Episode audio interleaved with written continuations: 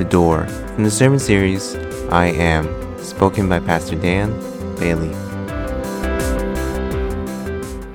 Uh, we're going to continue today our series, The I Am Statements of Jesus.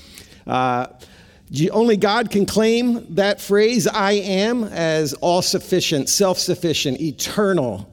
Uh, but there are some powerful words. We, last week, Pastor Doug spoke about Jesus' claim, his statement, I am the light of the world. And today we're going to look at Jesus' words that he spoke to the Pharisees and religious leaders of that day I am the door.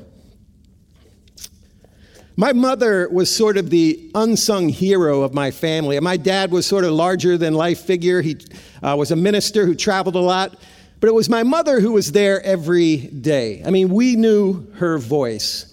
In fact, my siblings and I, we still have to laugh to this day because in our heads, it's our mother's voice we hear.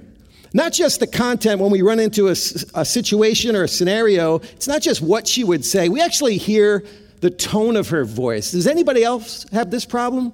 Or am I the only one in need of therapy today? Uh, but my mother, for example, even uh, when we were doing chores or I was doing a chore and then I took a break, my mom had all these strange sayings. She was country and she would say to me, Don't sit there like a bump on a log. I mean, I didn't even know what that meant, but I didn't want to be a bump on a log. So to this day, if I'm trying to be, take a break or procrastinate, that's what I hear in my head. My mother raised us fiercely and with love and compassion, but she also raised us very strictly. That's why it was so odd on one summer day when my mother did something highly unusual. She broke a rule. It was one of the hottest weeks of the summer. A heat wave was coming through, and we were struggling in the sweltering heat. It was too hot to go outside, and we didn't have any air conditioning on the inside. And my mother, in a moment of compassion or perhaps uh, wanting to be uh, seeing our suffering or her own suffering, perhaps, told us to get our swimming gear together. She was taking us to the pool. Now, we didn't have a pool, neither were we members of any pool. We weren't members of anything. I had asked my mother once if I could join the Boy Scouts. And she looked at me and said, Go find your brothers and create your own Boy Scouts. I don't know what my brothers could teach me, but that's what she said. We didn't argue. We were excited that she had a plan, so we got in the car and we headed to the place she had in mind. As we got to this country club and this private pool, my mother approached the gatekeeper of the pool. We were right behind her, trying to look as sad as possible with our towels over our shoulders. My mother pled our case for entry, but much to our dismay, we were denied access. As we walked back to the car, a little bit sad, disappointed, a little bit embarrassed too because eyes were upon us. As we got closer to the car, my mother stopped in her tracks.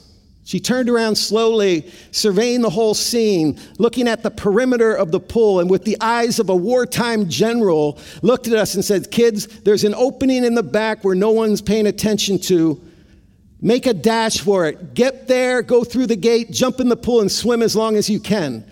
We were quite shocked by this, uh, this statement, this exhortation from our mother, but we didn't argue. We ran like chariots of fire to the back of the pool. We discarded our towels outside the fence and kind of slithered through the small opening in the back of the fence and plunged into that incredibly cool, refreshing water, hoping that when we resurfaced, we would sort of just blend. It was only 10 minutes, but it was 10 minutes of bliss and really the highlight of our summer. It was a highlight not because of the water. We had been swimming before, so that wasn't a novel experience. And it wasn't a highlight only because we got to experience some danger, which for some preacher kids was kind of fun to go on this covert mission. It was unforgettable because of the actions of my mother, who set aside her reputation, did something that was out of the norm, that wasn't proper, putting her relationship with us ahead of the rules even if it was somewhat misguided. Now, before you judge my mom, you must know she's in pretty good company. Jesus also broke some rules from time to time. Now, before you tune me out here or uh, send uh, emails, Jesus was without sin, unlike my mother. Sorry, mom. But he did break some rules. You see, whenever keeping the keeping of any rule collided with the law of love, Jesus always chose love. In chapter 9 of the book of John, Jesus, in the name of love, breaks the letter of the law by healing a blind man on the Sabbath. This angers the Pharisees, the religious leaders of the day, who believed their ability to uphold the law was the key to garnering God's blessing. In fact, in hopes to manipulate God's favor even further, they created extra laws and they piled on burdens upon people. They began to legislate morality on the masses, grinding people into religious conformity. Ever been to a church like that? So thankful for Metro and the leadership of Pastor Peter Ahn, who puts relationship and people ahead of policies. But these leaders in that day, they had turned the law of God into a man based system, a merit system of which they were the scorekeepers, the gatekeepers, the judge and jury. But the point of the law was always to show us our need for the Savior to come. The Pharisees, blinded by self righteousness, and self interest could not see the Messiah right in their midst. Ironically, the blind man, a man society believed to be under God's judgment, an outcast, not only receives his physical sight, but he receives spiritual eyes as well. He, unlike the Pharisees, saw his inward need and trusted Jesus as the door to salvation. It's in this confrontational context that we'll pick up our passage today in John chapter 10, verses 1 through 10. Now, this is not Jesus by a stream petting children on the back of their head. This is Jesus declaring war on religion and the hypocrisy of leader, the leadership behind it. Jesus is announcing himself to be the liberator of all people.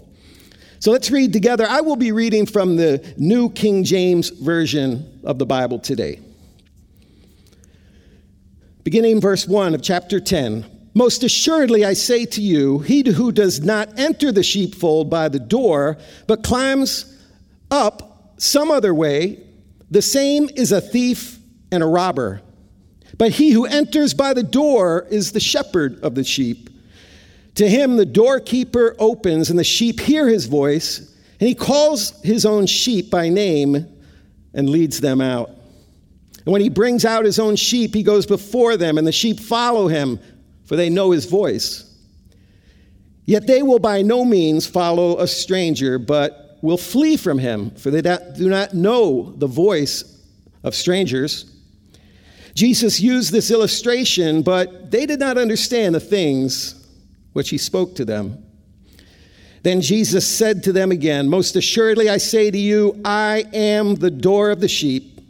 All who have ever come before me are thieves and robbers, but the sheep did not hear them. I am the door. If anyone enters by me, he will be saved and will go in and out and find pasture.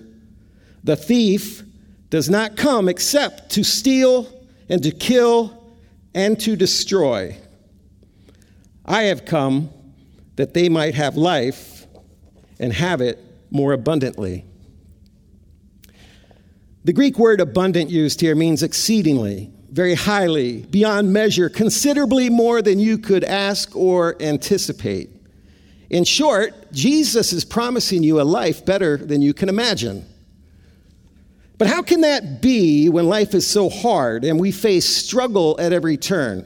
How is it even possible when we have a life filled with problems and pain, even pandemics?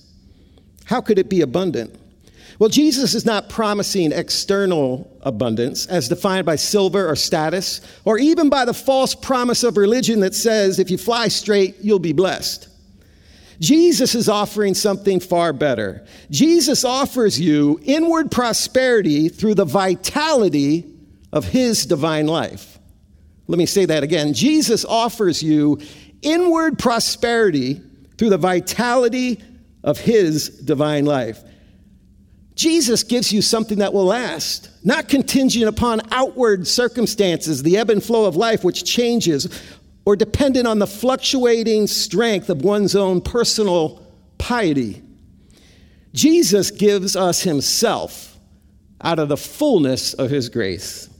You see, abundant life is not found in the rules, but in relationship with God. Jesus is not advocating law breaking, he's advocating relationship, which leads us into abundance, into the image of Christ. And Jesus is declaring here in no uncertain terms, I am the door to this abundant life. Today, I would like to briefly focus on three mind blowing benefits of this abundant life, all three available to you when you trust Jesus as the door.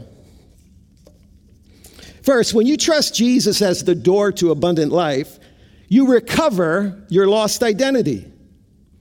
Verse 2 and 3 says this But he who enters by the door is the shepherd of the sheep. To him the doorkeeper opens, and the sheep hear his voice, and he calls his own sheep by name and leads them out. To understand this, in uh, ancient Palestine, a lot of times uh, sheep pens or sheepfolds had sheep from different shepherds, and they would share a common place. But each shepherd could go to the door of that sheep pen, call their sheep by name, and each sheep would know the shepherd's voice and come out. What a statement Jesus is making and comparing this way and using this illustration, saying, I have the claim on you. Only God has rightful claim and he knows your name. Jeremiah 1 5 says this Before I formed you in the womb, I knew you. Before you were born, I set you apart. You were first imagined in the mind of God. Uh, your story does not begin with your brokenness and your failure and your sin that we've all fallen into because of this world, the infection of sin, like a virus itself. Our story begins with our belovedness to God, that we were imagined by God and fashioned in His image and made uniquely for His delight. You are not a charity case of a distant deity. You are the love of the Father's life. And Jesus coming, God becoming man, the Son of Man, Becoming your representative means that God has pursued you to claim you back. What the thief has stolen, what has taken you and robbed you of the memory of your unique design, of your original blueprint in Jesus, Jesus comes to reveal again that you belong to God the Father. You may have forgotten and you may have wandered off. You may feel like you're too far, but God has not forgotten you. People, hear this because God is not naming your sin he is calling you by name to liberate you from it. Isaiah 49 15 says this Can a mother forget the baby at her breast and have no compassion on the child she has born? Though she may forget, I will not forget you. No matter where you are today, God is calling you. The Holy Spirit is still speaking to you. He did not come into the world to condemn the world, but that through him we might be saved. Jesus came to bring you back to your true self. When you trust Jesus as the door to abundant life, you recover your lost identity. Secondly, when you trust Jesus as the door to abundant life, you receive future security. Verse 9 says this I am the door. If anyone enters by me, he will be saved, and he will go in and out and find pasture. Now, to really understand what Jesus is saying here, using this illustration, I think there's a picture, a slide that you'll be able to look at. Sheep pens in ancient Palestine were just simple rock structures, rocks upon rocks, built in a circle or in a rectangle, sometimes with briars and thorns in the top to be an added deterrent against thieves and robbers.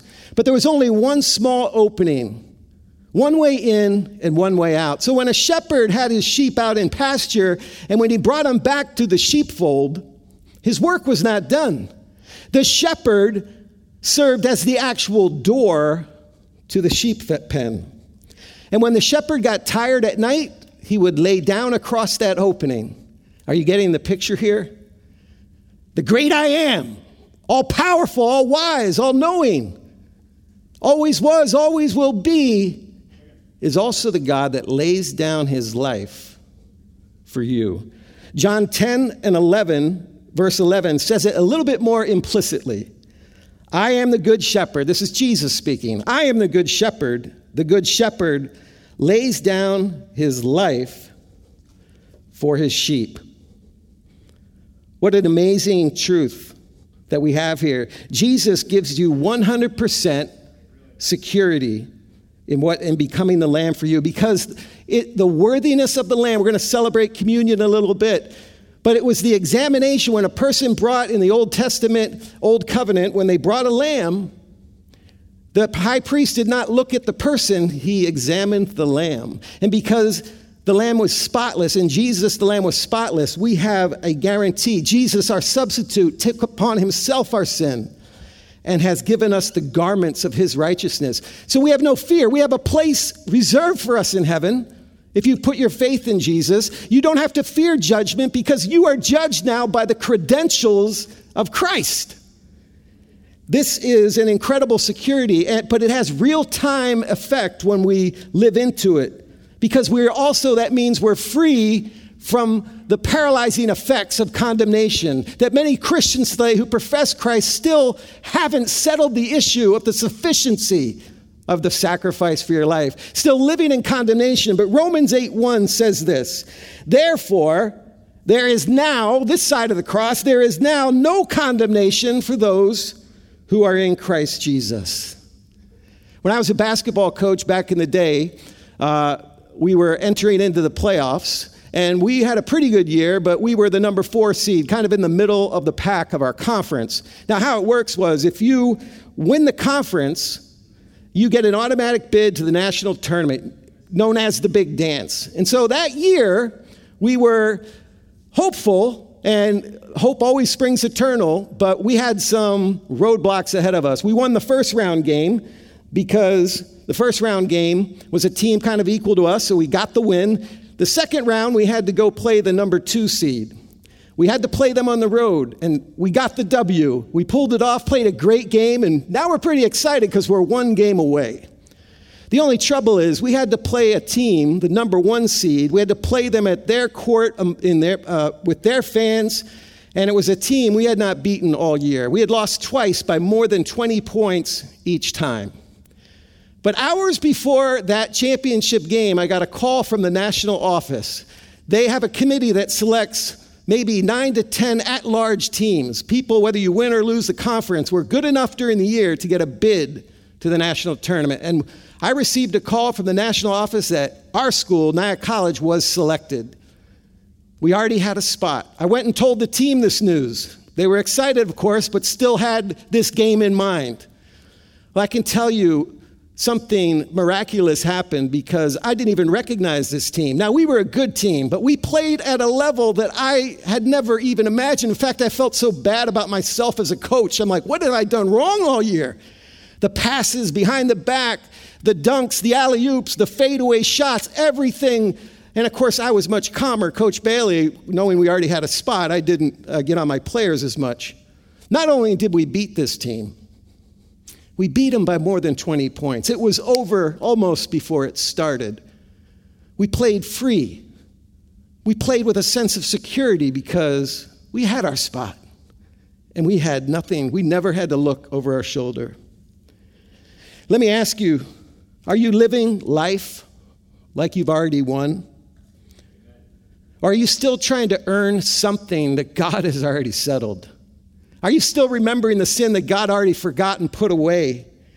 Theologically, I'm sure most would agree that yes, I'm justified by faith in the grace of God through Jesus Christ. But functionally, how are you living?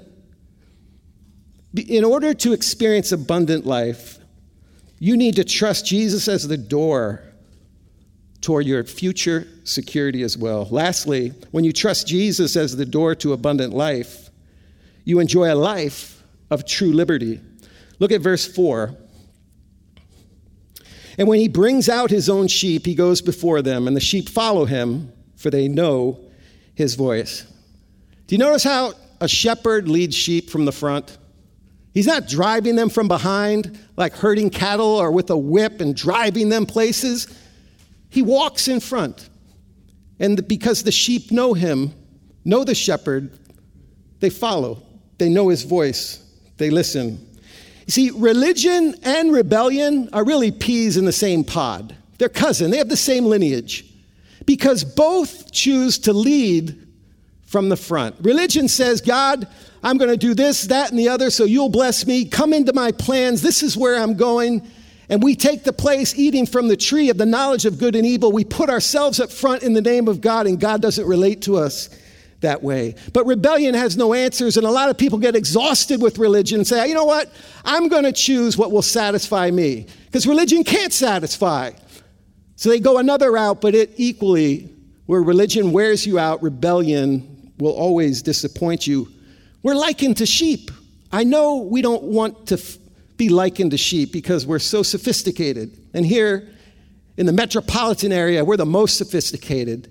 But in view of this God who describes himself as I am, all sufficient, all powerful, all knowing, trust me, to be likened to sheep is probably a compliment because sheep don't know. We were made for relationship with God. True liberty comes, true liberty in life comes when we live in a posture of dependence. And we follow the lead of the one who knows the road ahead, the one who is all wise, who settled our past, who leads us forward, and is an abiding present and ever present help in times of trouble. Even Jesus was God Himself, but He took the form of man and He put Himself in a posture of dependence, only doing what the Father asked. He submitted to the Father.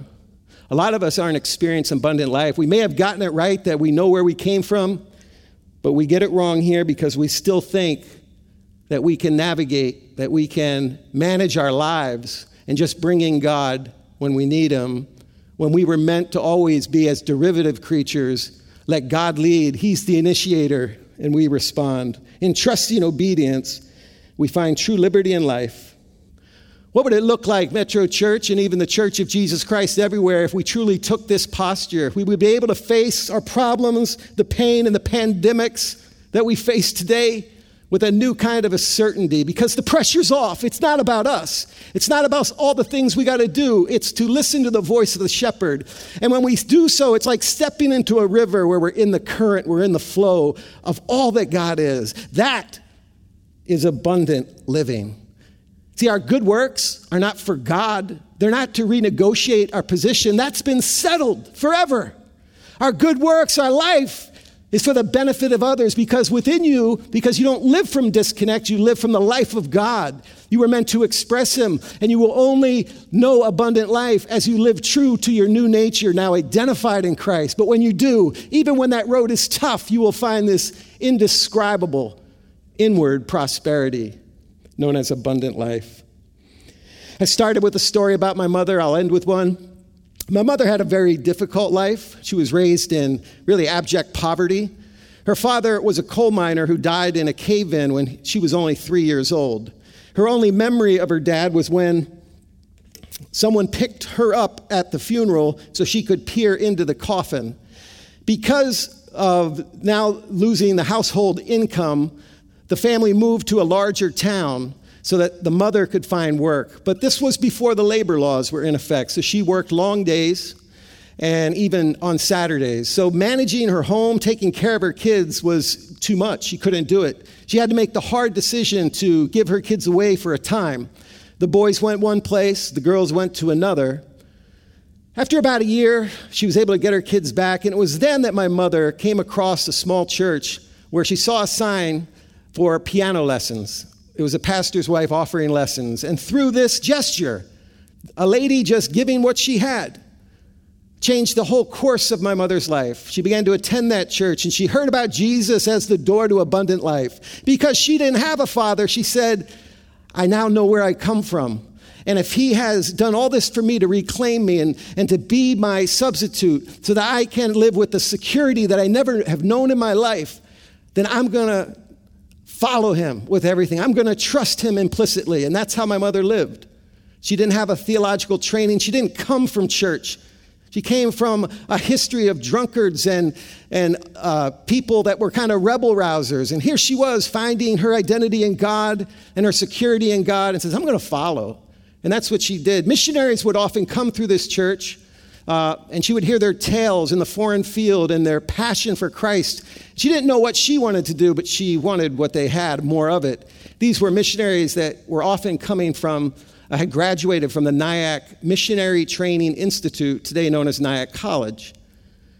And she determined she would go there, no understanding of how life worked, never been anywhere, no understanding that this actually costs money. The church got together, scratched together enough money for a bus ticket and some pocket change. She ended up in uh, the middle of New York City, Grand Central Station, trying to figure out how do you get from there to Nyack, New York. Every year she went, her bill was mysteriously paid.